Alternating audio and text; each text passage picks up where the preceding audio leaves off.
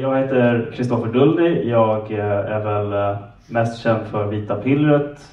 Eh, har varit aktiv inom Sverigedemokraterna under en längre tid. Tidigare hoppade av 2017 och startade altnorden.se, då, Nordisk alternativhöger. Även känd för att numera inte finnas på Spotify och iTunes. Tack för det DN. Skickar räkningen till er. Jonas Nilsson, medorganisatör, driver Palestra Media, har ungefär 71 andra konferenser den här eh, månaden. Det kan du berätta mer om sen. Marcus Folin, entreprenör, opinionsbildare och framtida gudakejsare, även känd som The Golden One. Och sist men inte minst Erik Berglund. Kan man säga att du är aktiv inom Alternativ för Sverige? Ja, tycker jag. Ja. Eh, och du är även för detta poddvärd för Den kokta grodan.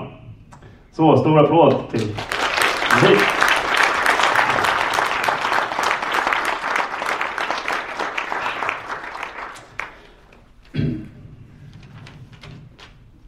Så. Vision Europa. Tanken på Europa. Europeer. Vår vagga. Den är svindlande. Var börjar man? Börjar man med Iliaden? Rom? Renässansen?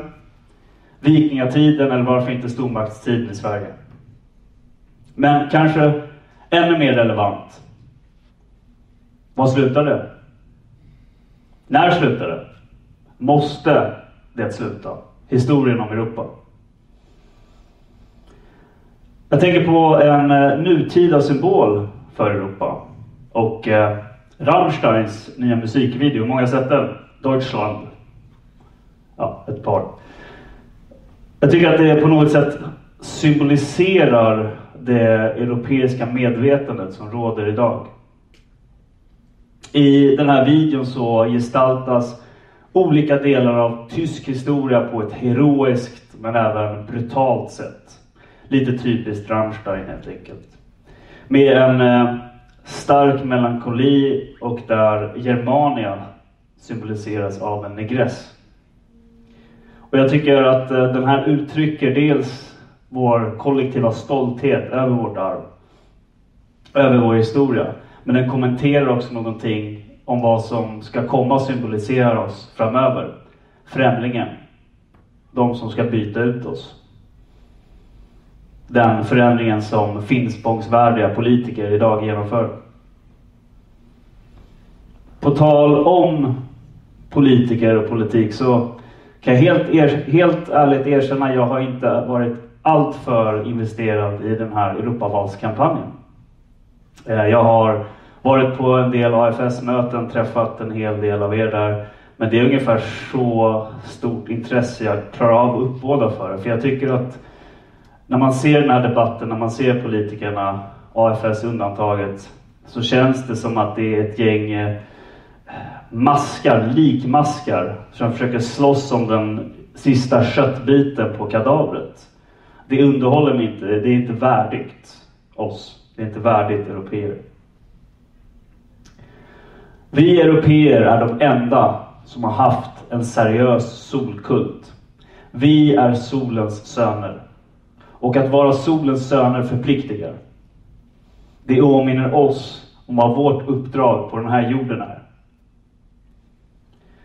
I våra sinnen finns det något djupt inpräntat i oss. Det finns i våra ben.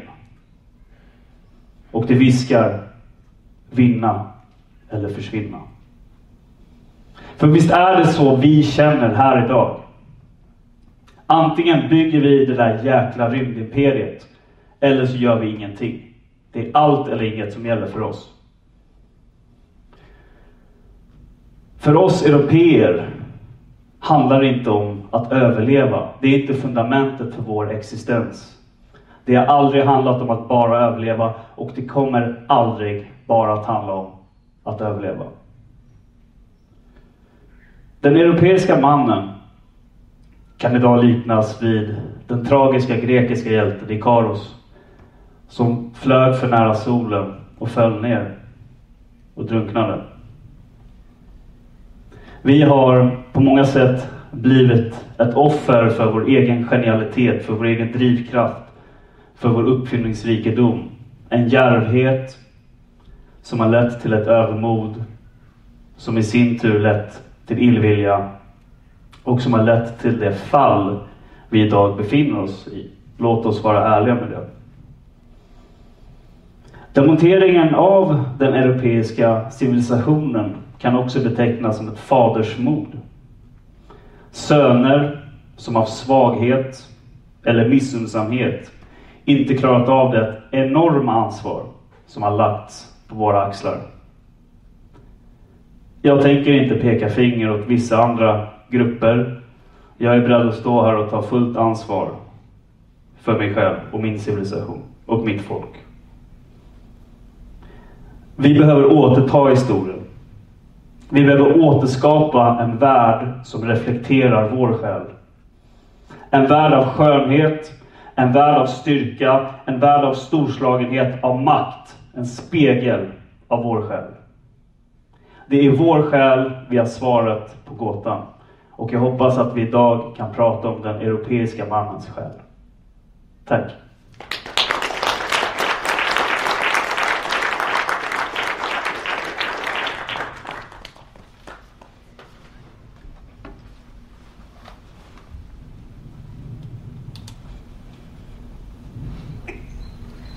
ska försöka mig på konststycket och leva upp till Dullnys öppningsanförande som var väldigt imponerande.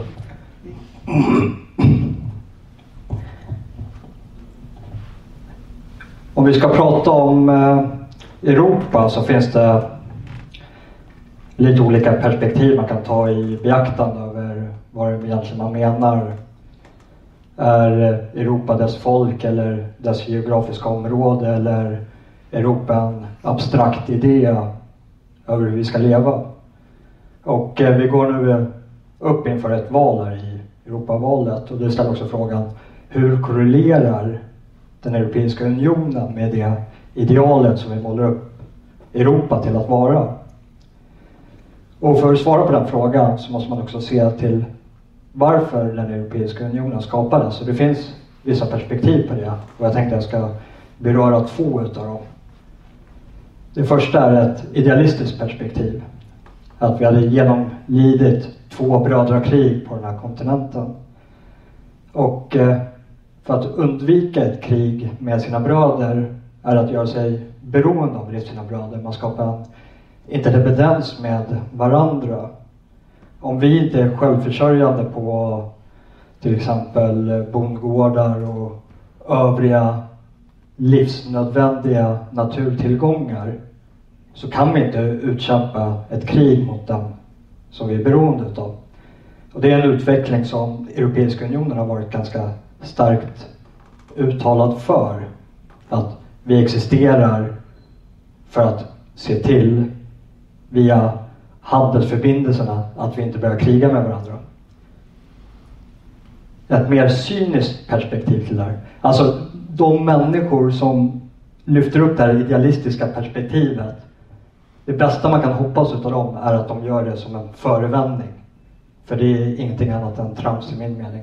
Det finns ett mer cyniskt, ett mer realistiskt perspektiv till varför man går den här utvecklingen till mötes. Och jag tycker det blir mer påtagligt tydligt i samband med eh, Brexit.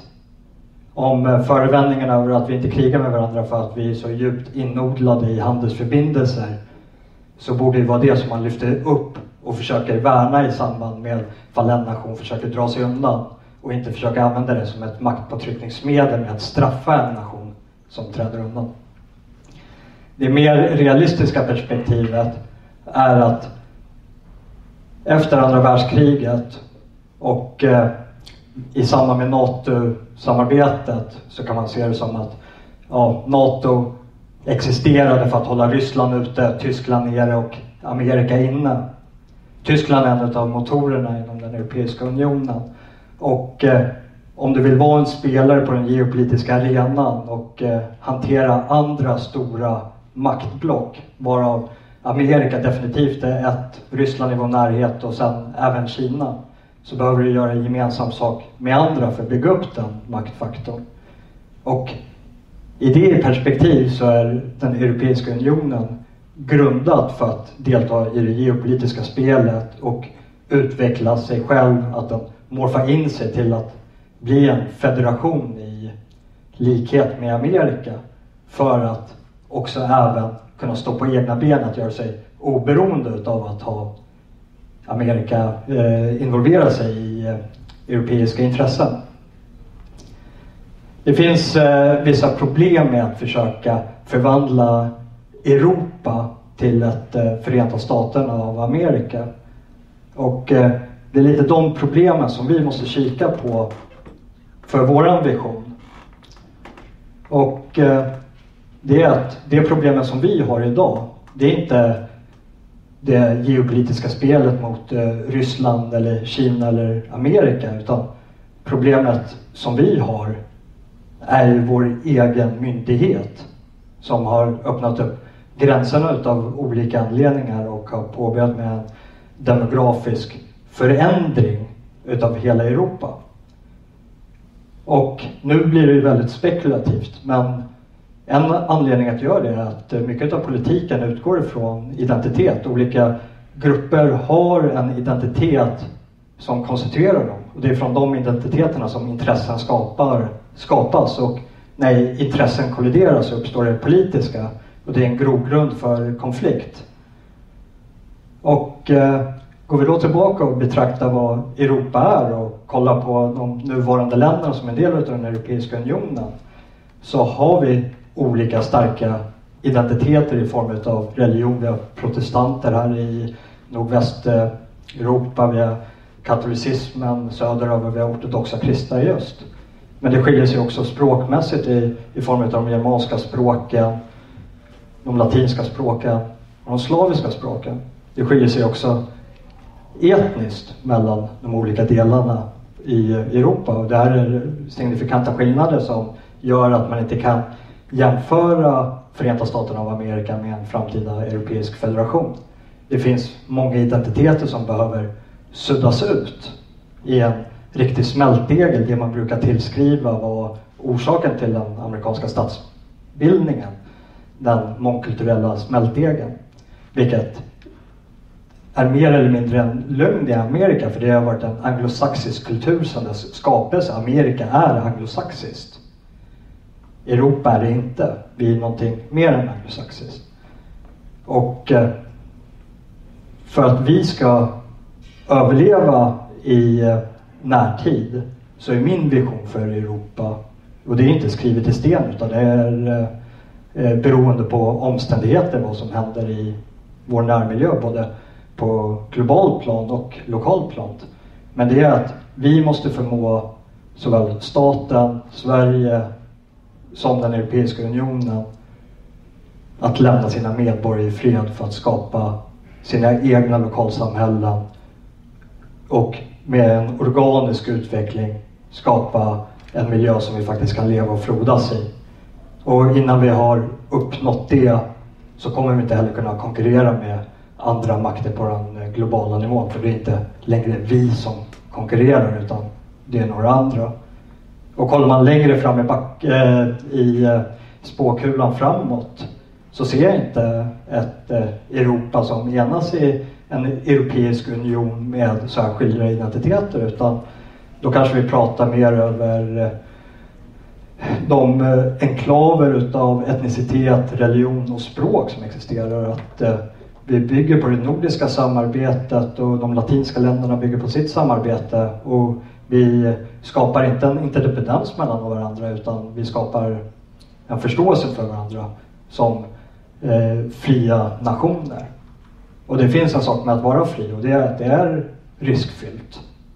Och den vägen som eh, den Europeiska unionen har önskat vandra för att eliminera kriget, det är att inte skapa fria nationer utan förslavade nationer. Och eh, då väljer jag hellre eh, jag är hellre död än att jag är slav. Jag ser hellre att de här nationerna går under än att vi blir förslavade i en europeisk union under en eh, eh Mr Juncker, en abstrakt Juncker oavsett vem det är som, eh, som sitter där. Så min, eh, min framtid i närtid är decentralisering. Och vad, vad som är i vårt sikte efter det, det det vet jag inte utan det får omständigheterna avgöra vart vi går emot. Tack så mycket.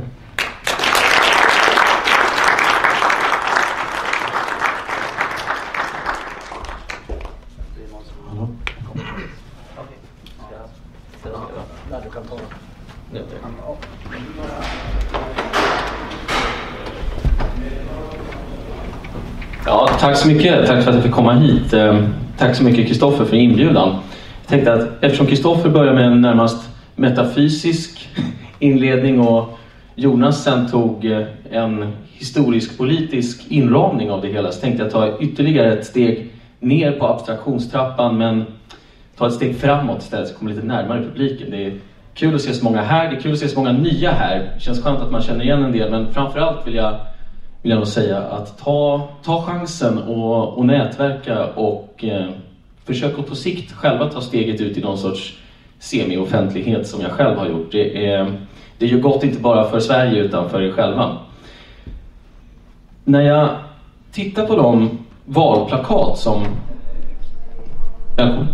Eh, när jag tittar på de valplakat som pryder vår stad vid olika eh, platser idag eh, så tänker jag så här att bortsett från att budskapen är mycket patetiska så är det ju, blir det ju på något sätt att Sveriges riksdag och våra politiker i Europaparlamentet, de säger väl ungefär lika mycket om vad svenskarna tycker om samhällsutvecklingen som Melodifestivalen säger om vad svenska folket tycker om musik.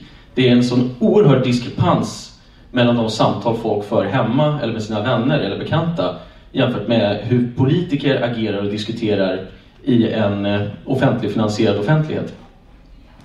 Och allra tydligast blir det ju när människor som får sin politiska skolning mycket av Hollywood och annan populärkultur hemfaller till att ständigt kritisera svenskt agerande under andra världskriget.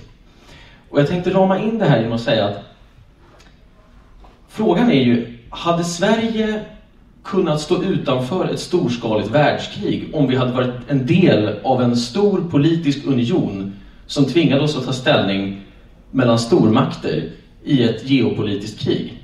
Absolut inte. Och jag vill därför föra i bevis att den neutralitetspolitik som den svenska regeringen förde mellan 39 och 45 var oerhört framgångsrik. Till en början så var det uttalade målet att undvika ett krig. Det lyckades man med. För det andra så var man tillräckligt besvärlig gentemot alla vid olika välvalda tillfällen för att kunna undvika att antingen placeras på ena sidan eller att bli placerad på den andra sidan. Det vill säga man tvingades inte in i något förhållande överhuvudtaget.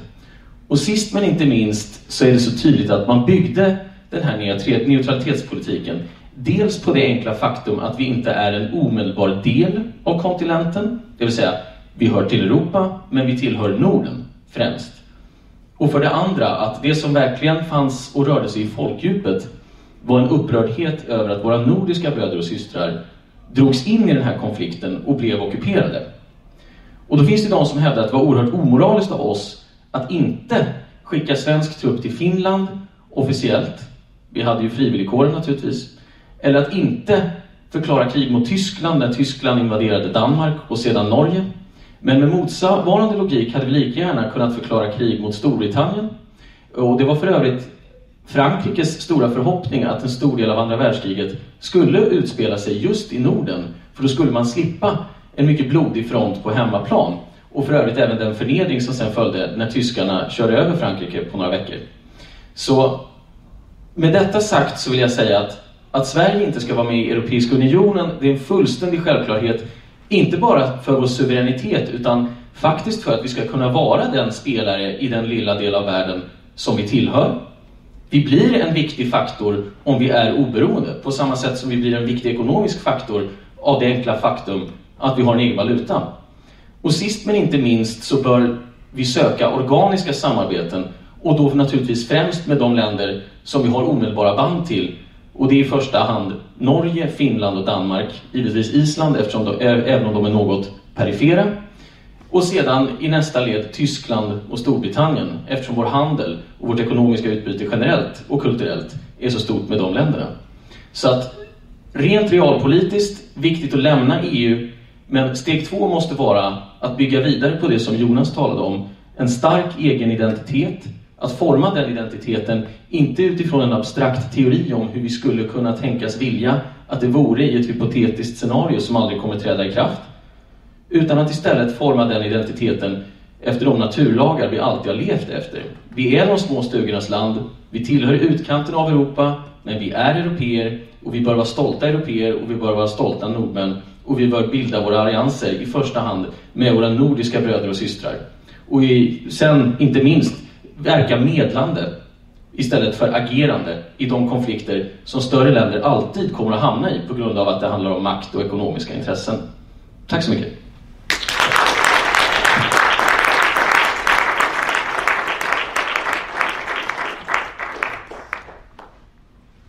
Right, hörs jag som det är nu eller ska jag prata i den? Du kan prata i den. Ja, Okej, perfekt, perfekt. Det hörs. Det hörs. Can you hear me now? Det är bra för kameraupptagningen. Ja, okej, det Sluta kör vi. lajva Baudo nu. Actually admire elements. Can you hear me now? Ska bara vänta på att den... Är den på nu? Nej. Nu? Yes. Right, kameraupptagningen. Eh, jo, jag har varit inkastad i sista sekund så jag har inget, inte något lika episkt tal som, eh, som Dulny. Men eh, det jag tänkte göra i alla fall är att öppna mitt eh, medverkande här genom att bara svara på frågan vad tycker jag om EU? Eh, och eh, ur ett personligt plan så har EU varit bra för mig. Eh, år 2013 så jag pluggade ekonomi i Uppsala för övrigt. Eh, blev vi bjudna på utbytesår. Eh, fick bidrag av EU för att göra det, så ja, tack EU. Um, och uh, ja, sen dess, eh, resanden fram och tillbaka, det är ganska smidigt att åka inom EU nu. Jag tror att alla kan hålla med om det. Uh, har ett företag, Legio Gloria AB, uh, med ett underföretag, uh, Jotunheim Nutrition. Uh, och min klädesproduktion är i Europa, Polen och Litauen. Så mina incitament för ett starkt EU-samarbete är ur ett rent personligt plan väldigt starka. Däremot så är det en stor skillnad på hur jag ser på mig själv och politik versus hur en vanlig normie slash liberal ser på sig själv. Jag baserar inte min världsbild på mina egna erfarenheter eller på grund av vad som är bäst för mig. Min tanke är givetvis vad som är bäst för Europa och vad som är bäst för Sverige. Eh, så det är min tanke där att eh, hade jag varit en vanlig medborgare så ja, EU hade kanske varit bra. Men jag baserar som sagt inte min världsbild på egoistiska skäl. Um, eller det är såklart på, på ett högre eh, plan så är alla egoister. Men um, poängen är i varje fall att personligt plan, politiskt plan, olika. Um, det som jag har uh, att säga om EU är att jag har absolut ingenting emot samarbete. Eh, oavsett om det gagnar mig eller inte. Eh, jag ser jättegärna ett starkt samarbete inom försvar, handel, allting. Eh, Sverige har alltid handlat med ja, Storbritannien, Tyskland, eh, Baltikum, Polen. Eh, det som gör att jag i detta nu är väldigt starkt emot EU är ju såklart att EU ställer upp på ja, den, den rådande ideologiska banan som eh, ja, alla västländer har anammat.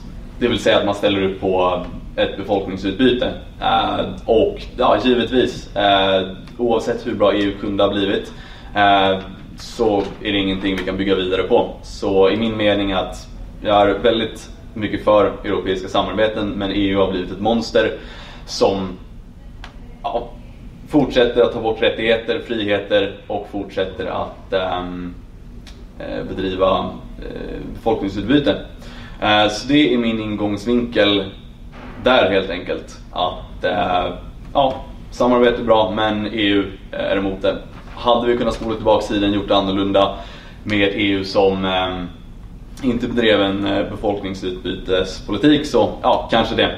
Så ja, som sagt, inte mycket av tal men jag tänkte bara svara på frågan vad tycker jag om EU så där har ni svaret.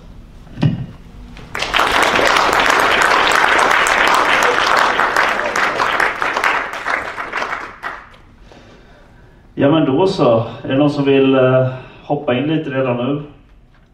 Ska vi fortsätta på inslagen väg? Jag kan ställa frågan på ett personligt plan till Marcus då. Så kände du att du, du gagnades av eh, EUs eh, ha- handelssystem och så vidare. Yes. Men eh, du är också med på att eh, det går ju att ha handelsavtal utan en stor eh, union kring det liksom. Absolut, absolut. Jag skulle faktiskt nämnt det också. Eh, givetvis, Sverige har ju som sagt handlat mycket eh, tidigare med.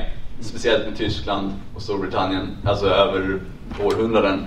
Eh, så det hade inte varit en match för ett autonomt Sverige att eh, ja, eh, skapa avtal med Polen eller med Litauen också. Så det är inga stora problem. Utan det, det jag ville belysa det är att för en normie eller en standardliberal, då kan man se deras perspektiv på det. Men tar man ett steg tillbaks och kikar på det lite mer, okej vad är viktigt här i världen? Det viktiga för oss det är givetvis att, vi behåller eh, ja, svensk frihet eh, och eh, ja, en svensk befolkning. Eller en europeisk befolkning, det är ju samma Kalergiplan som pågår i hela Europa. Så det är ju, visst det finns saker som jag förstår att normis tycker är bra och viktiga, men det är ganska lätt att bemöta dem när man sätter det i perspektiv till varandra. Och sen exakt som du säger, alltså jag menar om Sverige gick ur EU imorgon, eller om Storbritannien nu lyckas lämna EU, jag är säker på att fördelaktiga handelsavtal kan, eh, kan skapas. Klas? Just jag ska säga att det spelas in det här. Så eh, är det någon som ställer en fråga men vill att vi ska redigera bort eller förvränga rösten, eller som jag just nu doxade dig, så kan vi, kan vi ordna det efterhand. Men, ja.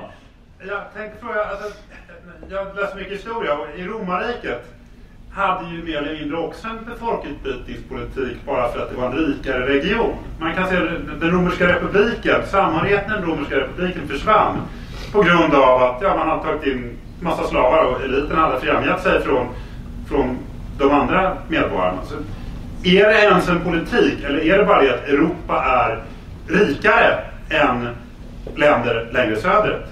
Det... Jag vill bara säga att för det första det var nordmän som iscensatte befolkningsutbytet så det var helt okej. Okay. Det låg absolut i våra intressen.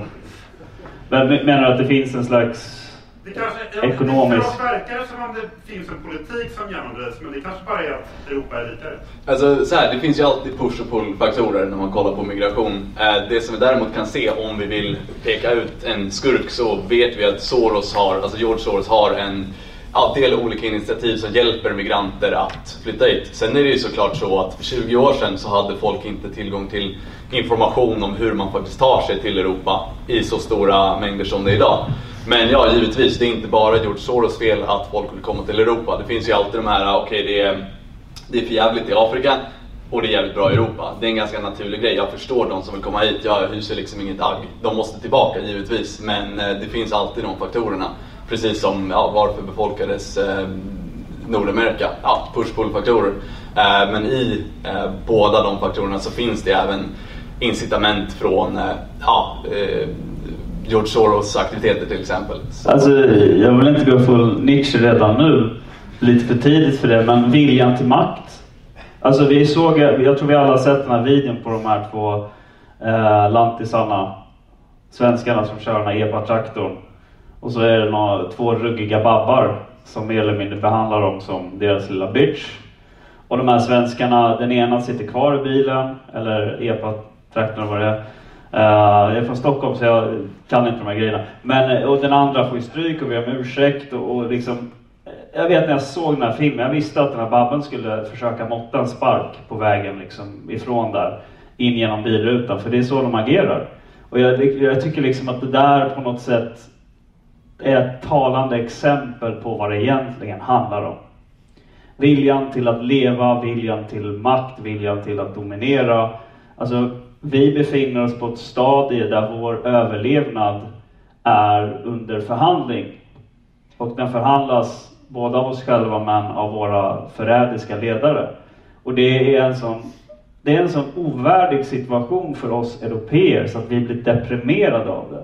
Jag läste idag om att en miljon svenskar går på ångestdämpande. Op opioidkrisen i USA, det är ett mönster. Det är vad det handlar om. Eh, jag, jag flikar gärna in där också och bygger på lite den frågeställningen du är inne på och eh, Marcus svar med de här push-pull-faktorerna. Och eh, det är lite som jag var inne på i mitt öppningsanförande att politik utgår i väldigt stor del från identiteten. Och därför läggs det så otroligt mycket resurser från eh, olika NGOs som eh, finansieras utav bland annat Soros på att eh, eliminera den europeiska identiteten så länge den är kopplad till etnicitet. Och eh, i samma avseende som, som du är inne på, jag, jag håller med om eh, den dynamiken som finns över att invandrare som rör sig hit rör sig i väldigt stor utsträckning mot eh, egen ekonomisk vinning. Men kollar man det från ett identitetspolitiskt perspektiv så kan man se de här moskéerna som eh, de här ekonomiska migranterna går till. Att de är finansierade från till exempel Saudiarabien som är ett ekonomiskt starkt land men som har inte genomlidit samma subversiva eh, verksamhet från till exempel Soros och hans gelikar så kan de neka de här ekonomiska migranterna inträde till sitt land och fokusera på en expansionistisk eh, identitetspolitik eh, med Koranen och finansiera våra lokala moskéer här som eh, till flyktingar som är religiöst, etniskt, språkligt, kulturellt närmare saudierna själva.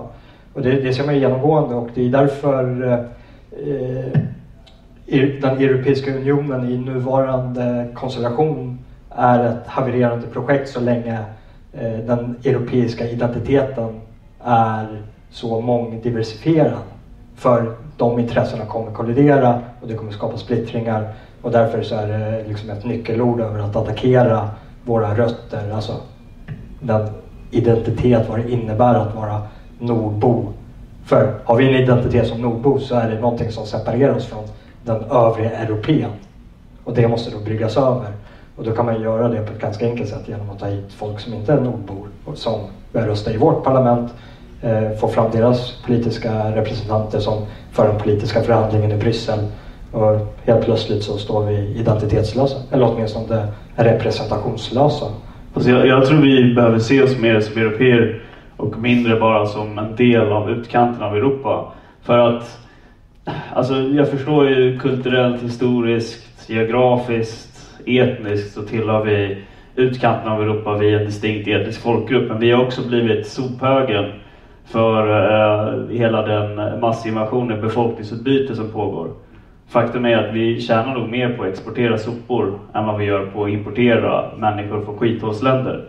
Och eh, det här tror jag att man har kunnat komma undan med för att vi har haft den här outsider-positionen också. Kombinerat såklart med eh, nordbons och svenskens enorma förkärlek för det främmande. Som en vis, eh, eh om det var Tacitus eller Suetonius under eh, romartiden som dokumenterade den här fäblessen för det utländska och sen så har det bekräftats återigen genom historien. Det finns en eh, inskription på eh, i Riddarholmskyrkan som jag faktiskt av en slump såg eh, när jag var där. Eh, där man varnade för eh, den munk som man då under 11-1200-talet oklart skrivit upp en, en liksom svenskens största synder eller svagheter. Och där var vurmen för det utländska eh, en av de första sakerna han nämnde. Jag tror att det hänger ihop. Jag tror att vi måste bli i sådana fall i det här läget, när vi är under attack. Den europeiska civilisationen är inte bara Europa. Den europeiska civilisationen är varje land som har grundats av europeer, som fortfarande har en stor andel europeer boendes där.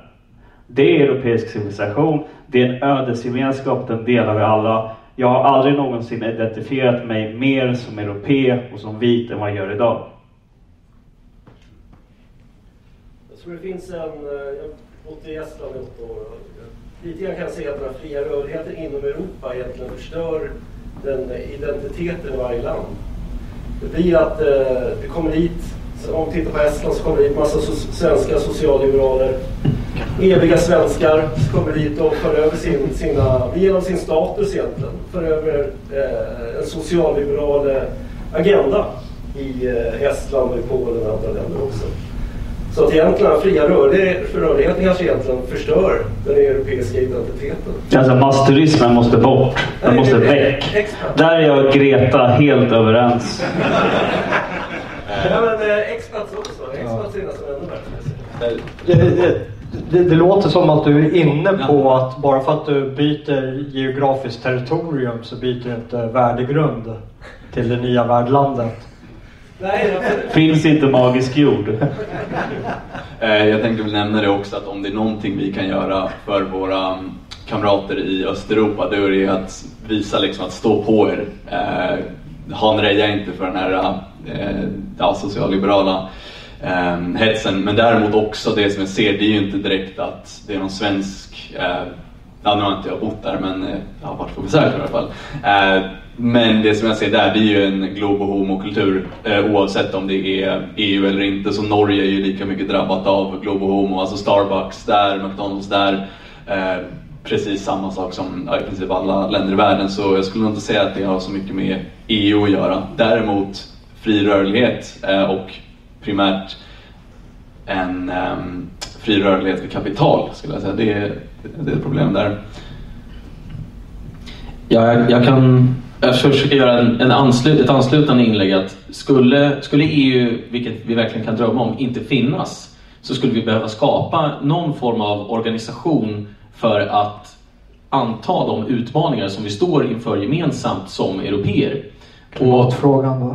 vad sa du? Klimatfrågan. Ja, precis. Eh, eh, jag tänker Klimatförändringarna. Malmö Aviation och Bromma flygplats, det är det jag vill att vi ska attackera från Bryssel. Ehm, nej, men, men saken är ju den att EU idag är ett instrument för likriktning av den europeiska kontinenten, det vill säga att man försöker slå sönder alla nationer så mycket som möjligt för att skapa en enda enhetssörja. Och egentligen så skulle man behöva väcka alla, eller inte egentligen, utan vi kommer att behöva väcka alla nationella identiteter och samköra för att återta våra länder och vår kontinent.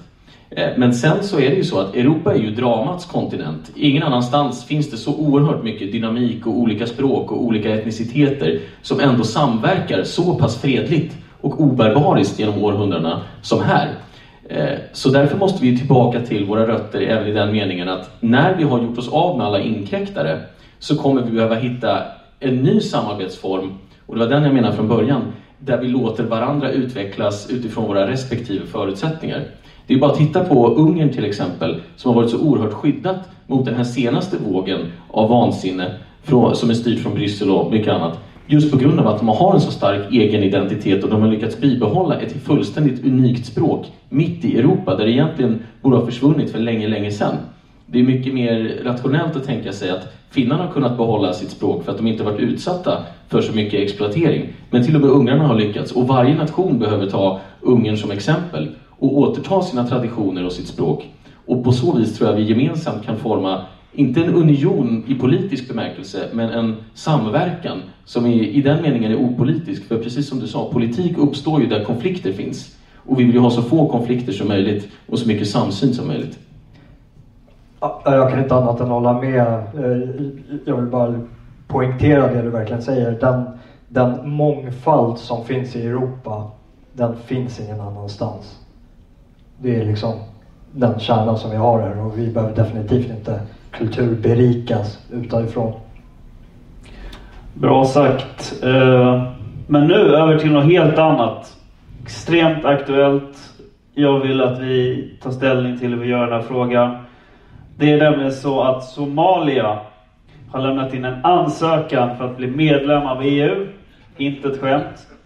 Deras statsminister eller hövding eller vad, vad han nu kallar sig beskrev oss som citat sina kaukasiska bröder. Slutcitat. Så min fråga till er är, finns det en potentiell Hotep-allians här? Nej! Varför inte? Nej, ut eller? Jag, jag, jag kan bara börja kommentera lite smått på det. Och, eh, det, det är den här bilden på vad Europa är. Och eh, jag, jag är beredd att liksom säga att de europeiska gränserna sträcker sig inte vid Medelhavet som, som gräns. Beroende på vilken tidsålder jag lever i. Hade jag levt under romartiden så hade Europa, det Medelhavet varit en innansjö till Europa. Det, det är det inte idag. Eh, Så omständigheterna har ändrat den geografiska ordningen för vad Europa är. Och eh, är det någonting som har diskuterats under väldigt lång tid så är det ju Turkiet. Men det är inte bara Turkiet utan det är också Israel som har fått eh, delta kanske inte i europeiska förhandlingar inom Europeiska unionen, men som har fått delta i den europeiska gemenskapen i form av att de är utfrysta av eh, Mellanöstern när det kommer till exempel till slager eller annan form av idrott. Så det är inte långsökt att tänka med nuvarande utveckling att beroende på realpolitiska eh, spelet att Turkiet och de nordafrikanska länderna och Israel så småningom också upptas in i Europeiska unionen. Och går vi in på det spåret, ja, då är det kanske inte helt orimligt att Somalia, om de blir en liberal demokrati i nordväster nordvästerländskt mått, också får delta i den Europeiska unionen. Det, det är en uh, sorglig utveckling i en, en parallell värld som inte jag vill Snabbt, vitt piller någon. Jag släpper in dem. Ingen. Uh, uh, CV. Svart piller är att Sverige kommer att vara det land som antagligen kommer stödja Somalia. ska jag säga. Svenskar i Finland eh, tar in somalier. Svenskar i USA tar in somalier. Minnesota kan vi se med Ilan Omar. Det är tack vare våra, Ja. våra förfäder. Vad är den här biten med svenskar och somalier? Är vi liksom på något sätt evigt fördömda till att attrahera... Om man får göra en fortsättning på Afrika tänkte jag fråga Jonas som har koll på det. Ja. Eh, apropå eh, vi pratar om push och pull-faktorer. Eh, någonting man ser till exempel i Sydafrika. Det är, där är man, Sydafrika är ändå ett, afrikanskt välmående land. Det har ju kommit mycket invandring från Nigeria till exempel. Som nu då de svarta sydafrikanerna är väldigt eh, obarmhärtiga mot. Ser du det där? Det är väl ett ganska bra exempel på en just push och pull-faktor som kanske inte nödvändigtvis har uppmuntrats. Men det har blivit så. För att de har tagit sig dit. Eh, under apartheidtiden så uppmuntrades det nästan liksom, alltså inte så här direkt från officiellt håll men den svarta befolkningsökningen från början av 1900-talet fram till eh, maktövertagandet med ANC var ju liksom explosionsartat. Och sen var det den stora skillnaden när ANC tog makten 1994 att man faktiskt slutade liksom kontrollera gränserna. Så den illegala invandringen har ju liksom ökat så nu vet man inte ens hur många svarta som finns där. Men det intressanta är när man läser om xenofobattacker så på grund av den eh, press som vi är van med så om det inte sägs uttryckligen så förutsätter man ju att ja, men, nu menar de att det är vita som är eh, arga på mörkhyade invandrare. Men i den sydafrikanska pressen så är ju xenofobattacker uteslutande utav inhemska svarta som ger sig på svarta från andra stammar som kommer och ger sig in på deras arbetsmarknad. Visst är det så? Alltså, den här filmen District 9.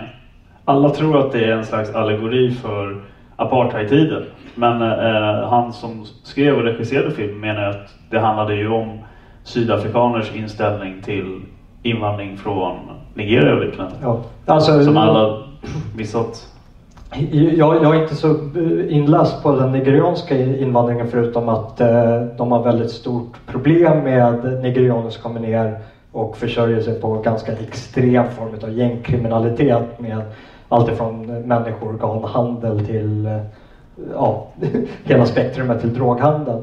Men det är framförallt eh, eh, zimbabweser som flyr undan svälten från eh, ja, det som då var Robert Mugabe Zimbabwe för att söka eh, ett liv i Sydafrika som eh, råkade väldigt, väldigt illa ut eh, många, under de här xenofobattackerna utav inhemska svarta. Får se, nu är klockan eh, tio i. Vi, ska vi uh, köra på lite tag till? eller Ska vi ta en paus nu? Kvart, mingla lite grann. och sen fortsätta ungefär fem över. Ja, Jag tänkte bara säga, Ja, kör, ta en avslut då. apropå EU då. Eftersom vi är bundna i den här politiska unionen eh, och den styr ju verkligen vårt tänkande på så många sätt för att en politisk union kommer förr eller senare alltid att upphöra. Det är inte konstigare än att Hansan inte finns kvar. Eh, och Europa är ju så mycket mer, det är bara att ta Norge. Skulle det inte vara ett europeiskt land för att de inte är med i EU? Tanken är ju löjeväckande. Eh, men det har också på ett så banalt sätt blivit ett sätt för ett land som Sverige som har enorma inhemska problem jämfört med vad vi hade behövt ha, jämfört med hur det var för 5, 10, 15, 20, 25 år sedan.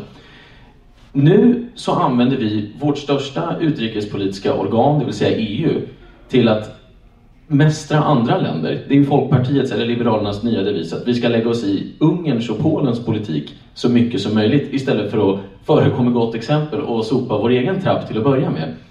Och det är just det här som är problemet. Att vi kommer få politiker på en hel kontinent som pekar finger kring hur andra gör i andra länder. Som att det vore mer prioriterat för en sjuksköterska i Sveg hur, vilken invandringspolitik Ungern för eller inte för jämfört med hur mycket resurser hon kan få till sitt eget sjukhus. Eh, det vill säga också i form av hur få dit inmarscherande främlingar som ska ha allting istället för de svenskar som har betalat och finansierat alltihop. Så att vi måste lyfta blicken verkligen från EU egentligen och tala om vår egen kontinent. Jag kom in lite på det här för att tiderna är så konstiga nu så att vi hamnat nere i Afrika trots allt, trots att vi ska diskutera visionen för Europa. Men det är, det är inte så märkligt. Det, det var mitt fel. Men det, den var för bra, jag kunde inte låta bli den. Kommer Europa behöva bli ett imperium för att klara sig? Jag kan, jag kan ta Ja. Det vill säga med Ja. dig som gudakejsare då såklart. Givetvis. Vad annars? Eh, jo, nej men absolut. Jag tänkte eh, fylla i det du sa där också. Du har aldrig känt dig så vit, du har aldrig känt dig så europeisk som du gör nu.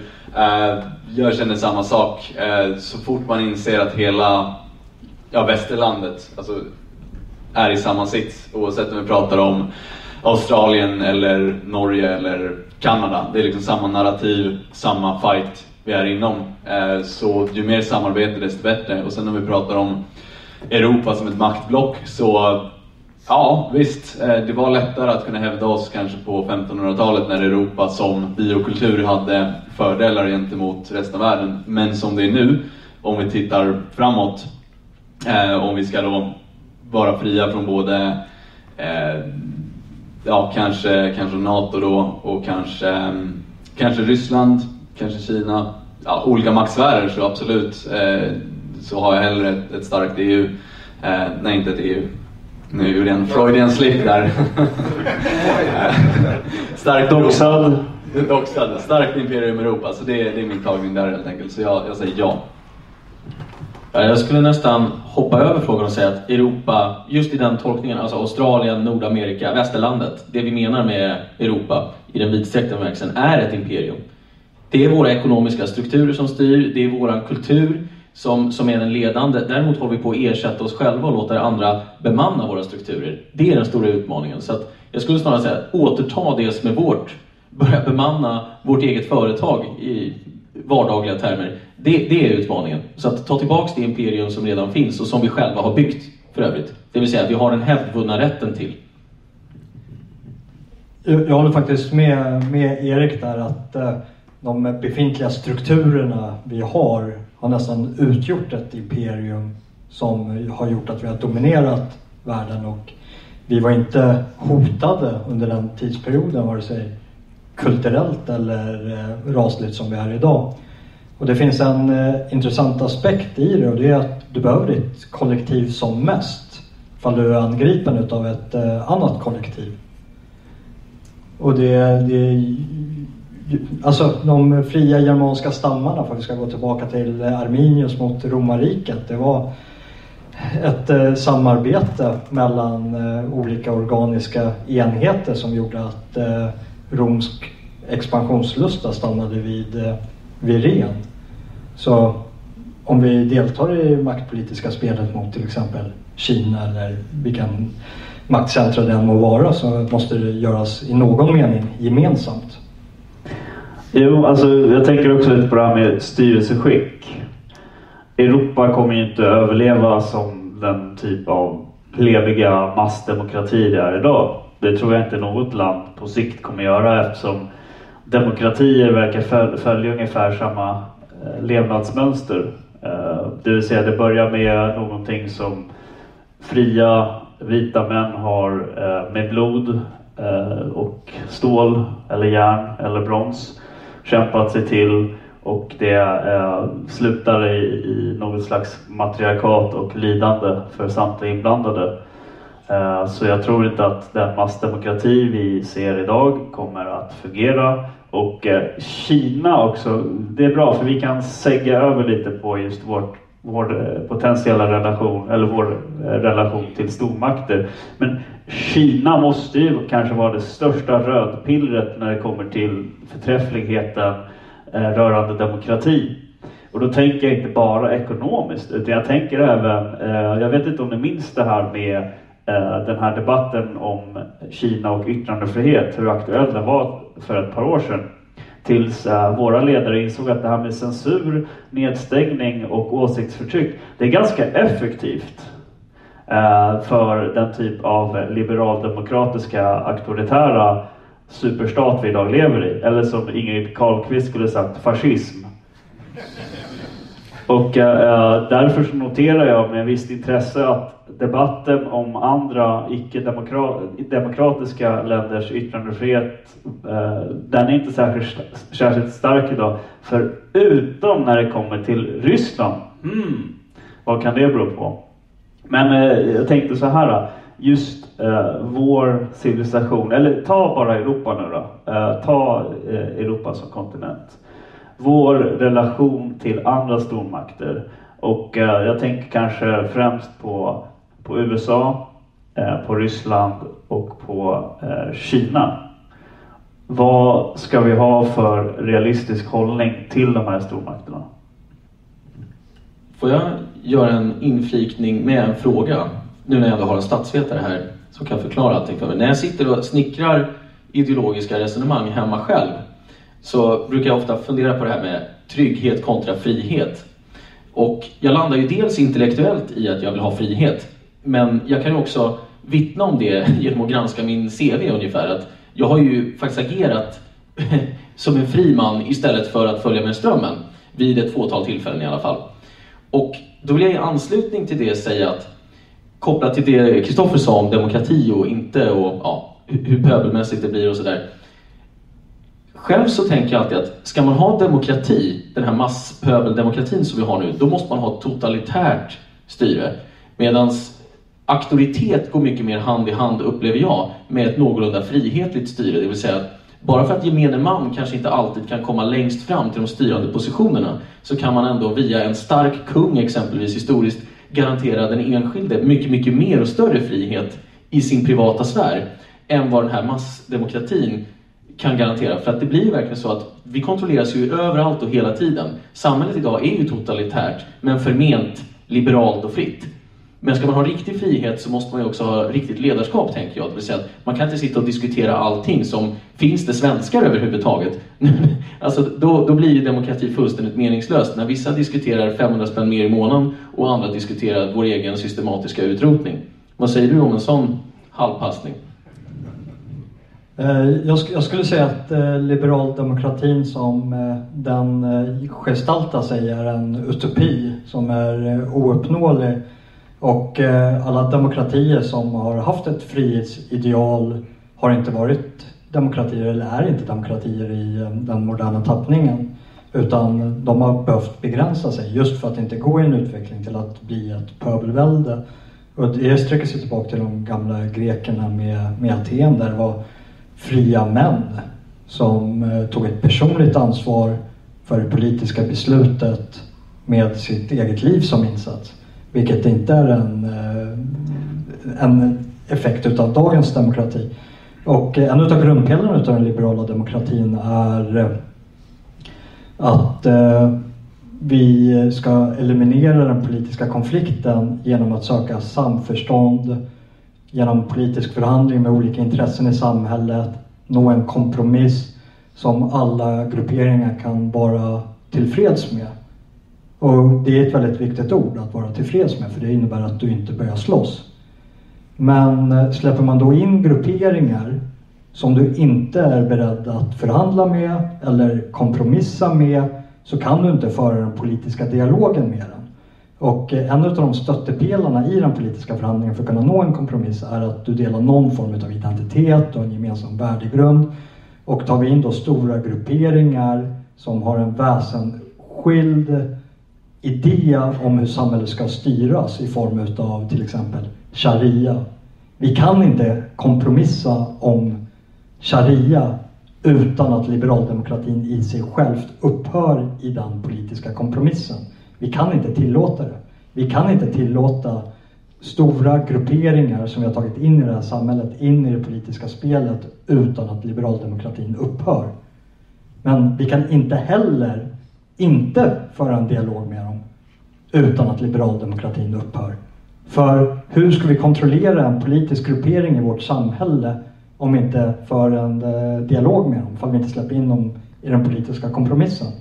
Jo, man omöjliggör för dem att komma till egna uttryck. Alltså, du förtrycker dem, du blir tyranniskt styre. Och eh, man behöver inte vara en hjärnforskare, eller kirurg heter det, för att eh, inse att eh, det är inte den eh, grupperingen som jag nämnde som har blivit utsatt för det här tyranneriet utan liberaldemokratin har bevarat sig självt för stunden genom att undvika den oundvikliga konflikt som det innebär att släppa in en främmande gruppering som önskar annorlunda än vad vi vill. Vårt styre har istället valt att förtrycka oss som en intern opposition som har påtalat det alldeles uppenbara som varenda människa som vill se ser. Och det är att vi går en oundviklig konflikt till mötes med eh, grupperingar som vi inte kan kompromissa med.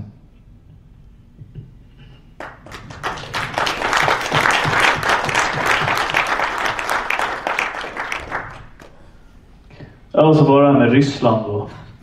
Vad tycker vi om Ryssland? Eh, vad, vad, vad tror ni om, eh, om Ryssland som eh, eh, en slags eurasisk kamrat i kampen mot den amerikanska imperialismen? Finns det, eh, vill man sätta den, vill man ha den dikotomin? Om man nu, alltså för att, låt oss vara ärliga, liberal demokrati är lika med amerikanskt inflytande på resten av världen. I slutändan, till syvende och sist, är det de som dikterar villkoren. Ja, det jag kan säga är att ryska eh, vita människor är i en liknande situation som vi är i. Eh, det är bara att deras invandring är tekniskt sett inte invandring för att det kommer från ja, Kaukasus, alltså södra Ryssland och från ja, forna Ja, Ryssland är stort helt enkelt. Det finns många etniciteter och de flyttar in till Moskva och beter sig ungefär likadant som etniska minoriteter gör här i Sverige. Så om vi pratar med en rysk nationalist, eh, jag har i alla fall en kamrat i Ryssland, det är samma sak där egentligen. Eh, det ser lite annorlunda ut men de har mycket muslimer där, de har andra semitiska etniciteter som kontrollerar vissa institutioner där. Så de, det är mycket samma där. Men det är ju att se Ryssland ur något slags eh, duginistiskt perspektiv är ingenting som jag ställer upp på alls. Jag tycker det är det han utgår ifrån, Dugin, när han pratar om en eurosibirisk eh, union, det är att centrum ska vara i Moskva. Det, jag har inget intresse av det alls. Eh, jag har jättegärna bra förbindelser med Ryssland och i detta nu i den metapolitiska kampen så ja, de ryska kamraterna de är precis som alla andra vita människor, precis som vita människor i USA, de är under attack. Men det betyder inte att Ryssland som geopolitisk enhet är någonting som jag vill vara allt för nära. Eh, var i Ukraina här om, eh, ja, i, i november, eh, pratade om intermariumkonceptet. För där är det också så att de forna Sovjetstaterna, om man föreslår en sån här grej att ja, men, eurosibirisk samarbete, det är inte någonting som de tycker om alls. Eh, det, de har absolut inget intresse av att närma sig ehm, eh, den ryska björnen. Eh, så det de siktar på där, det är då helt enkelt att ha ett samarbete mellan östeuropeiska länder som står utanför den ryska influenssfären och även utanför den eh, västerländska liberala. Så angående den ryska frågan så ja, på ett biokulturellt plan så är de vita människor eh, i samma situation som oss men ur ett geopolitiskt plan så tror inte jag att det är någon god idé att samarbeta jättemycket med Ryssland. Eller snarare att underkasta sig Ryssland, för det är det som kommer hända om vi har då en slags eurosibirisk eh, sfär. Så det var min tagning. Rysslandsfrågan fick sin lösning till slut. Eller nej, okej. Okay, jag skulle bara säga att med, det här är ett utmärkt välvalt tillfälle att använda uttrycket öst är öst och väst är väst och aldrig mötas till två. Det vill säga att vi delar upp våran, eh, våran världssyn i de polerna, öst och väst. Och det är därför vi har så svårt att förklara och hantera eh, människor från Mellanöstern och Afrika som kommer hit och beter sig som de främlingar de är. För att vi kan inte, klä, vi kan inte få in dem på vår politiska skala riktigt. Och det är därför vi måste, precis som du sa, kuva oss själva i så stor utsträckning för att få det här att se ut som att det fungerar. Eh, och för att göra en realpolitisk kort insticksfil på det du sa. Så att min förebild på det sättet är ju Schweiz. Eh, jag skulle vilja bilda en nordisk union med schweizisk förebild. Ett stort neutralt block, men inte, för, inte så stort så att det är något hot för, någon, för någon av stormakterna, men så pass stort så att det är bättre att låta oss vara i fred än att bråka med oss. Och så får tyskar, fransmän, engelsmän, ryssar göra upp så mycket de kan sinsemellan och vi agerar neutral part. Ja, det är lite tråkigt att alltid ta micken efter och bara liksom konstatera att jag håller med. Jag, jag har själv eh, Schweiz eh, som, ett- som ett föredöme och jag ser gärna en utveckling där man kanske ser en nordisk union med liksom schweiziska kantoner som liksom en förebild. Och det som är intressant med ett samarbete med Ryssland är ju att det blir en jämlike där eh, Ryssland är den främste bland jämlikar. Det är så ett samarbete med, med den ryska björnen historiskt sett har sett ut. Och en av de eh, anledningarna till varför Ryssland har ett sånt otroligt stort diplomatiskt problem med sina grannländer. För jag är den första att erkänna att Amerika har intresse över att skapa friktion för Ryssland i sina närområden. Och det finns ett geopolitiskt syfte för Amerika att göra det. Och det är att är de europeiska intressena och stormakterna som har förmåga att göra det spegelvända så kommer de göra det. Men de kan inte göra det för de är upptagna med sina egna gränser. Så det finns liksom en, utan att lägga någon värdering i det, så pratar jag bara om en form här. Alltså, hade vi styrt Amerika själva så hade vi gärna sett att våra geopolitiska fiender var uppbundna i sina egna närområden istället för att de ser till att vi blir uppbundna i vårt närområde. Sen finns det en eh, rolig liksom, historisk iakttagelse när det kommer till inte bara Sverige och Ryssland utan Frankrike och Ryssland, de eh, tyska gamla delstaterna och Ryssland. Och det är att under aristokratins tid så ämbetet diplomat betraktades som att vara någonting väldigt hedersfullt. Förutom när det betraktades som en eh, fängelsedom att bli skickad som diplomat till Moskva. Och det, det, det är liksom... eh, nu kanske man ska lämna historia passé, men eh, kultursfären är sån att jag bor hellre i Amerika än vad jag bor i Ryssland. Men jag ser gärna att eh, vi har en konstruktiv dialog med Ryssland. Alltså att man för en politisk eh, förhandling och man förhåller sig till den maktfaktor som faktiskt Ryssland är i vårt närpolitiska område. Och där ser jag Finland som ett föredöme framför Sverige. Att eh, eh, den finska försvarspolitiken förhåller sig till faktiska förhållanden över att de har en stor granne i öst, vilket gör att de gör inte vad som helst, men de värnar fortfarande sin suveränitet i, i den förhandlingen. Alltså, de går inte med på vad som helst heller, utan det finns en balans där och eh, det är en balansgång vi i Sverige inte går idag, som jag gärna ser att vi skulle gå. Mm. Vi hade en fråga från Temmy. Yes. Eh, Som vi ser på det idag, då har vi ju en maktbalans lite grann. Lite det amerikanska blocket med NATO och allt det där. Så har vi Ryssland och lite Kina där. Det är som två poler lite grann. Och den ena är lite starkare än den andra men den är, de är fortfarande tillräckligt nära varandra just nu för att inte vilja gå och, in, in i fullt krig med varandra. Eh, är det önskvärt att liksom bli av med den ena polen, eh, säger Ryssland att de inte är en maktfaktor längre? Eller skulle man till exempel, om Ryssland börjar bli för svagt, är det värt att stödja dem för att de ska för att vi fortfarande ska behålla någon form av maktbalans eh, i, i världen? Liksom? Alltså, som sagt, geopolitik eh, det är ett område jag till viss del har undvikit för att det är så enormt resurskrävande rent mentalt. Eh, Men som jag uppfattar det så, så var oavsett om en, om en genuin motpol existerar eller inte. Francis Fukuyama, känd statsvetare, hävdade ju att, eh, att eh, vad var han sa? Att diskussionen om ideologier är förbi. I historiens slut. Historiens slut och eh, vi lever nu i det liberaldemokratiska paradiset. Vi har, vi har nått sanningen. Ja, Och, vi har blivit upplysta som Buddha. Det finns ett väldigt intressant Nietzsche-citat i det avseendet och det är att en eh, hjärna som inte som slutar tänka, som inte kan ändra sig, så är som en orm som slutar ömsa skinn. Den kommer dö. Alltså vi, vi kan inte nå historiens slut. Nej, och, och alltså, jag upplever ju när det kommer till eh, diskussionen om vilken, eh, vilka som är varandras antagonister så lajvar man ju rätt mycket som att Ryssland är det. Alltså, ta, ta bara en sån sak som i Sverige i valet. Kommer ni ihåg diskussionen om rysk valpåverkan? Och hur de håsade det eh, 2018 då, nu pratar vi det svenska valet. De håsade det, det skulle hända och SDs eh, eh, alldeles för höga resultat skulle förklarats av den här ryska valpåverkan. Vad hände? Jo, SD gör ett val som inte gick riktigt lika bra som alla förväntade sig och diskussionen om riskvalpåverkan försvann sådär. Så jag tror att de kommer alltid att uppfinna en annan pool och agitera och hetsa emot den. Även om den inte existerar. Jo, jag tror vi alla här inne vet var eh, utländsk valpåverkan primärt kommer ifrån och det är privata företag från Amerika. Men eh, bara, för, bara jag släpper in eh, er två. Men bara för, jag, mitt intresse för det geopolitiska är rent abstrakt, rent teoretiskt. Det, det jag är intresserad utav det är vad jag kan påverka och det jag kan påverka i allra högsta utsträckning är väldigt, väldigt lokalt.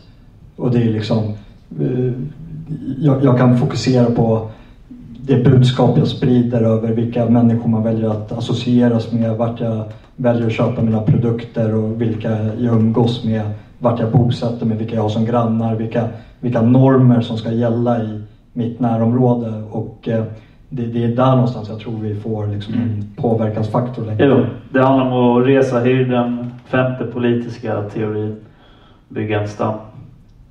Ja, för först, först, an, ja, och sen. Ingen fattade vem du pekade på. Någon som eh, räckte upp handen. Ja, längst fram här. Eh, som eh, Soros lilla hora så, så måste jag Oj. säga att eh, Ryssland används ju lite grann som ett inrikespolitiskt hot i väst. I eh, över hela Västeuropa egentligen. Man använder det som ett hot gentemot eh, att hålla eh, högern borta helt enkelt från att, eh, att få vara med och debattera eller vad det ska vara. Eh, men däremot om man tittar på de länder som är precis intill Ryssland så har de inte en positiv syn på Ryssland. Ju längre ifrån man kommer från Ryssland till, eh, till eh, UK eller Frankrike eller vad det skulle vara, där blir det mer en positiv syn. Så jag tror egentligen att konflikten kommer att stå mellan Frankrike och, och, och UK och Ryssland. För de skiter i vad, som, vad Ryssland egentligen gör i sitt närområde. Däremot kommer konfl- stå konflikten mellan de randländerna till Ryssland och Ryssland och såklart USA då, som har sitt eget geopolitiska spel i det hela. Så att det, det, är så, alltså det finns ju två olika spel. Det ena är att vi använder Ryssland som ett hot hela tiden. Och det andra är egentligen att hotet, det reella hotet är för de länderna som är nära Ryssland. Så det är så att säga. Ja, först kör ehm, jag. Någonting man bör betänka på om man pratar med USA väldigt mycket det är att man ser ju ofta USA som en slags uh, självklart um, NATO-styre som alltid vill så problem i andra länder. Men det beror ju på, det är ju på grund av vilka som har styrt tidigare. Om vi tar 2016 så fick USA en ny president, Donald Trump, som det första han sa var att han ville ha bra relation med Ryssland. Han varnade ofta för China, att det var där problemet låg. Och han sa också, han stödde Brexit och sa att jag kommer det första, första dagen som de är självständiga så kommer jag skriva på ett bra handelsavtal med dem. Så hela den här synen på, sen är det klart att han har blivit påverkad mycket från andra. Många har försökt bekämpa honom väldigt mycket av de makter som har styrt väldigt länge. Men jag skulle inte se det som en slags natur, så här, en hugget i sten naturlag att det alltid ska behöva vara någon slags USA mot Europa och Europa mot Ryssland. Eh, utan det är ju till viss mån är ju, är ju konstruerat. Om man, om man bara kollar tillbaks kanske hundra år tillbaka så var ju relationen mellan, mellan USA och Ryssland helt annorlunda. Jag läste en ganska nyligen artikel om hur under amerikanska inbördeskriget så, var- så var Ryssland och USA väldigt nära varandra. Där ryska eh, stridsfartyg eh, skyddade hamnar i San Francisco och New York. Så att eh, US eh, uniontrupperna åka ner till sydstaterna istället. Eh, och då var det, jättebra relation med dem och eh, Amerikan, unionens och ryska eh, militären samarbetade. Så att, att det här motsatsförhållandet är som det är men det är, det är inget som är hugget i sten. Eh, bara en snabb kommentar på det. Du, du kan få replika om du vill och sen får, får du säga. Och det, och, eh, mitt svar på det skulle vara att maktförhållandena i Europa såg väldigt annorlunda ut. Att det var inte Ryssland som var den stora maktfaktorn i Europa då. Alltså, och USA var definitivt inte det maktfaktorn under 1800-talet som de blev efter eh, 1900-talets början. Alltså det var ju först efter andra, eh, första världskriget som de faktiskt reste, reste sig och blev en riktig geopolitisk spelare. Men en intressant doktrin som kom där var ju Monroe-doktrinen. Som baserades över att det som sker på den amerikanska kontinenten ska inte influeras över det som eh, europeer, europeiska nationer får inte influera det politiska på de två amerikanska eh, kontinenterna. Och det är den Monroe-doktrinen som eh, inte får spegelvändas. Och eh, det, den doktrinen användes ju som förevändning av till exempel eh, tyskarna under andra världskriget.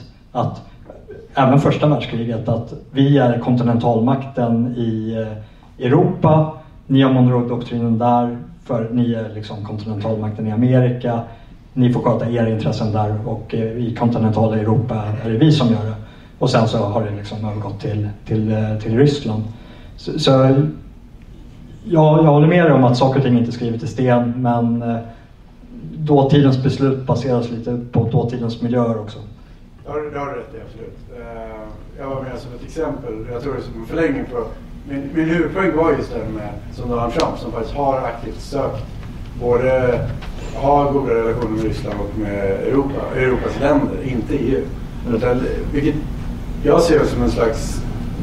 Det, borde, det hade varit det allra bästa. För det bör egentligen inte finnas några motsättningar mellan Europa och USA. För det är ju ändå det är ju våra kusiner där. Liksom. Det är ju våra släktingar som flyttar dit för antal hundra år sedan, ja, fram till 1900-talet. Så att, det är ju inte en främmande, det är inte en främmande kultur på något sätt. Eh, det, det, sen har man, det är klart det är olika maktfaktorer men vi bör kunna, bör inte vara motståndare.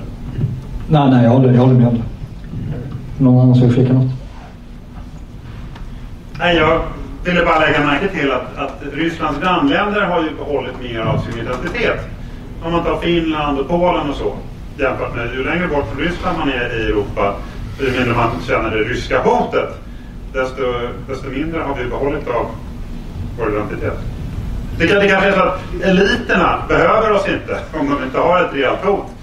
Det är det jag menar. Det kommer alltid finnas en Emanuel Goldstein någonstans. Uh, och uh, det får vi förhålla oss till. Och det kan ibland verka samlande för ett folk att ha en tydlig fiende och, och ett tydligt mål. Eh, men eh, ja, eh, vi har, det var andra som... Jag tror... Ja, släpp in honom. Precis. Eh, Jag tänkte på de här strukturerna som vi pratade om tidigare, om vi för tillbaks diskussionen lite mer lokalt.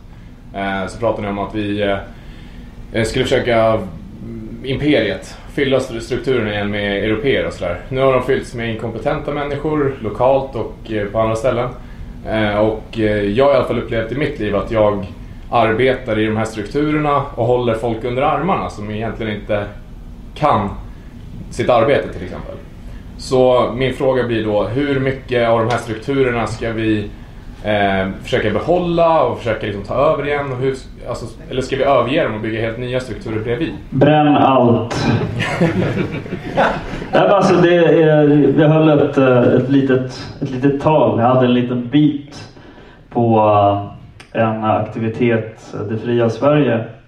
Och eh, talet handlade väl i och för sig, det skulle handla om antifragilitet. Men eh, jag vet inte om jag var på dåligt humör eller sådär. Men det slutade med att jag i princip önskade att vi skulle frambringa så mycket kaos vi kunde. Jag pratade om att vi behövde en kaoskandidat. Och då menar jag inte Mattias Karlsson som sitter och skivar ostekt falukorv klockan fyra på morgonen. Utan eh, jag menar ju på att vi har ett extremt duktigt folk i svenskarna. Extremt lydiga. Extremt respektfulla för auktoriteter. Vi har aldrig haft ett internt uppror eh, värt namnet. Utan alla uppror har misslyckats och makten kommer uppifrån och ner. Och det är såklart att det här systemet är i slutändan, oavsett hur skickliga eller faktum, faktum är att ju oskickliga ledare vi har, desto mer ansvar tar den här liksom medelsvensson, byråkratsvensson och håller hela det här systemet under armarna. Alltså förstår ni vad som har hänt i Sverige? Jag, jag tror om ni tänker efter så kommer ni själva ha svårt att greppa att hela Sverige har under de senaste tio åren massmobiliserat sig för att klara en sak.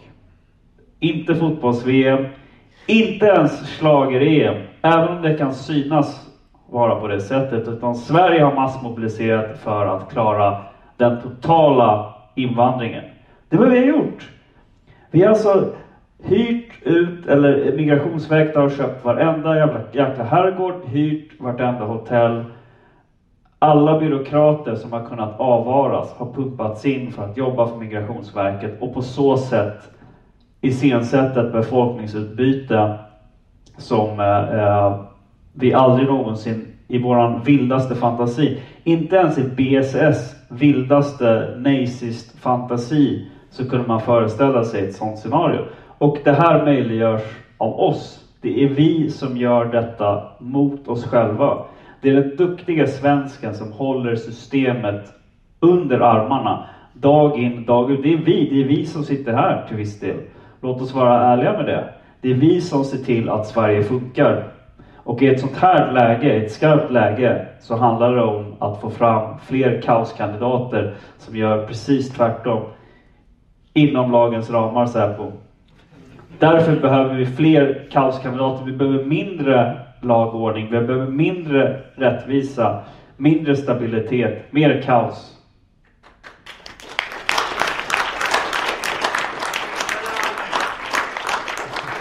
Jag menar... Jag, jag tänkte svara på din fråga bara. Ska vi bibehålla strukturer och ersätta människorna inom dem? Eller ska vi bygga nya strukturer? Och svaret är både och.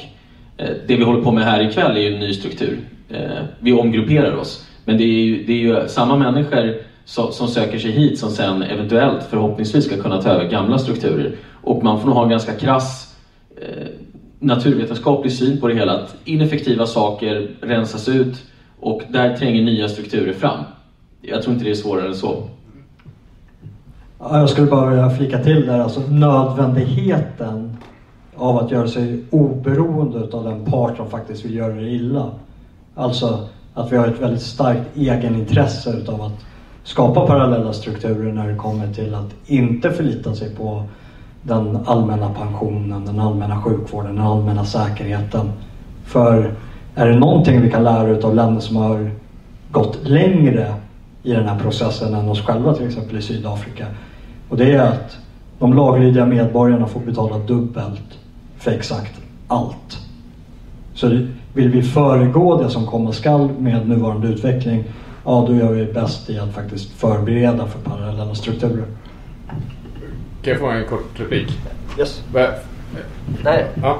Eh, för hur, alltså, jag, jag är med på liksom, vi behöver göra både, både och liksom, eh, i, i det teoretiska. Men hur, hur ska vi få ner det på en praktisk eh, nivå? Alltså vad, vad ska jag göra som enskild tjänsteman inom staten, landsting, kommun för att kunna fylla de här två funktionerna Ett samtidigt? jäkligt dåligt jobb.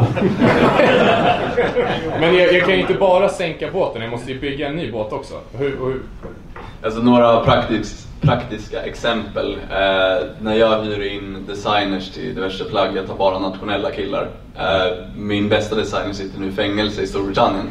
Mycket dåligt för mina affärer eh, och givetvis för han också då, för han sitter i fängelse.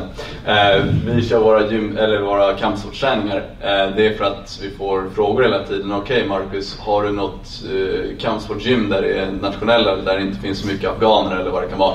Nej, jag vet inte, men vi kan erbjuda de här träningarna åtminstone. Eh, det fria Sverige har Svenskarnas hus. Okej, vi kan ha 25 maj har vi eh, den tribala striden där.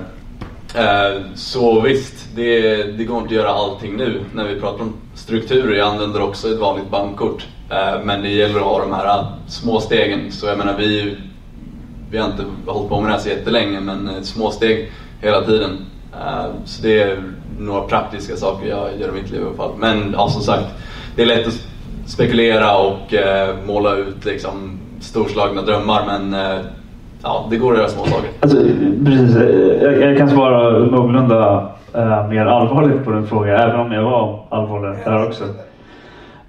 Eh, jag, jag var med på en, eh, en podcast med eh, Richard Spencer häromdagen och vi pratade yttrandefrihet och min, min lösning på den stora nedstängningen, som för övrigt pågår nu gott folk, Uh, Boomer-prästen själv, Roger Sahlström, blev ju uh, suckad både på Facebook och fick sitt uh, Youtube-konto nedstängt. Liksom i, i, ett svep.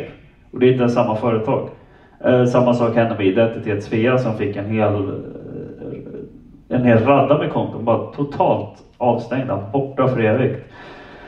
Eh, och min, min lösning på det här, det var ju att okej, okay, men vi måste bygga parallella strukturer. Vi har tagit fram vår egen streamlösning. Vi kan streama via vår hemsida. Vi kan förvara allting lokalt. Liksom, Okej, okay, vi försvinner från Spotify, och iTunes. Buhu! Folk som gillar oss hittar oss. Våra fans är betydligt mer vakna på rätt sätt än vad den vanliga normalbögen är. Som sitter och flippar på eh, Netflix och eh, väntar på att nästa Global Homo Gatex-serie ska ha premiär. Men Richards svar var diametralt annorlunda. Han menade på att vi behövde in, gå in i strukturerna. Vi behöver folk på insidan som jobbar för vår sak och som inte egentligen har någon som helst närvaro i sådana här kretsar. Och de ska liksom då li, lite gråmös slita dag ut och dag in och inte bilda sociala sammanhang för det exponerar dem troligen för att bli doxade, vilket också har hänt i USA eh, med folk som har blivit doxade inom DOS, Department of Homeland Security, för att de har haft eh, vissa relationer då med eh, konservativa eller allt högre profiler. Men jag menar på att det är en högst mänsklig fråga någonstans i slutändan. Alltså det, det är lite svårt att säga, liksom, jag vet inte vad du jobbar med exakt inom vilket yrke och så vidare. Och, alltså folk för, försöker klara livhanken bäst det går. Och min, mitt svar är nog att det viktiga att fokusera på är i slutändan de sociala gemenskaperna. Bygga en stam inom det här landet, inom Sverige som allt mindre liknar en nation och, allt mer liknar ett köpcentrum där folk får ett guldkort eh, istället för ett medlemskap där de får rabatt på olika tjänster, typ svensk välfärd. Jag är inte övertygad om att strukturen går att förändra långsiktigt inifrån. Den är vad den är. Eh, den måste troligen kollapsa på sig självt med tyvärr mycket mänskligt lidande. Jag är ingen som sitter och lajvar eh, och drömmer om det svenska inbördeskriget. Tvärtom, jag tror att om någonting i den stilen kommer så kommer det vara mer fruktansvärt än vad vi någonsin kunnat föreställa oss. Men jag tror på att bygga lokala stammar, bygga lokala gemenskaper. Det är vad jag ägnar stor del av min fritid åt att göra. Det är det enda mänskliga som går att göra. Du är klar? Det var bra. Du ska, säga, du ska säga bra sagt! Bra sagt, bra sagt. Ja. Nej, men, eh, för att också göra ett försök till att besvara din fråga. Eh, inte för att den var obesvarad Kristoffer, men, eh, men jag kan komplettera med att säga att man brukar säga på engelska att du kan inte rädda världen om du inte kan betala hyran. Så att först måste ju alla gå till sig själva naturligtvis och reda upp sin egen situation, hälsomässigt, ekonomiskt, allt vad det innebär. Och sen så kan man ju börja Eh, pumpa in tid, pengar, resurser, vad det är, i de här nätverken som man bygger frivilligt. Eh, det, det, är väl, det är väl där någonstans, man måste börja hos sig själv helt enkelt. Menar bädda sin säng först? Ja, till exempel och i mitt fall innebär det att jag ska gå och klippa mig på torsdag nästa vecka. Så att, eh... glöm, glöm inte intim. En applåd för Erik, han ska klippa sig. Glöm inte intimhygienen också, mycket viktigt. Det, det, det, är intressant att du säger det, att bädda sin egen säng. För vi refererade till eh, Sydafrika här tidigare. Och den endaste anledningen till varför eh, de eh, vita sydafrikanerna är i den situationen som de är i är för att de inte har gjort sitt eget arbete själv. De har förlitat sig på basala tjänster hos andra grupperingar och levt i lyx och överflöd i flera årtionden och i den processen fött upp en politisk fiende till en sån numerär att De behövde inte ens rösta till sig makten utan de kunde bara säga ge oss makten. För vi är så pass många så om du inte gör det så kommer vi krossa dig. Allt på grund utav att de inte bäddade sin egen säng.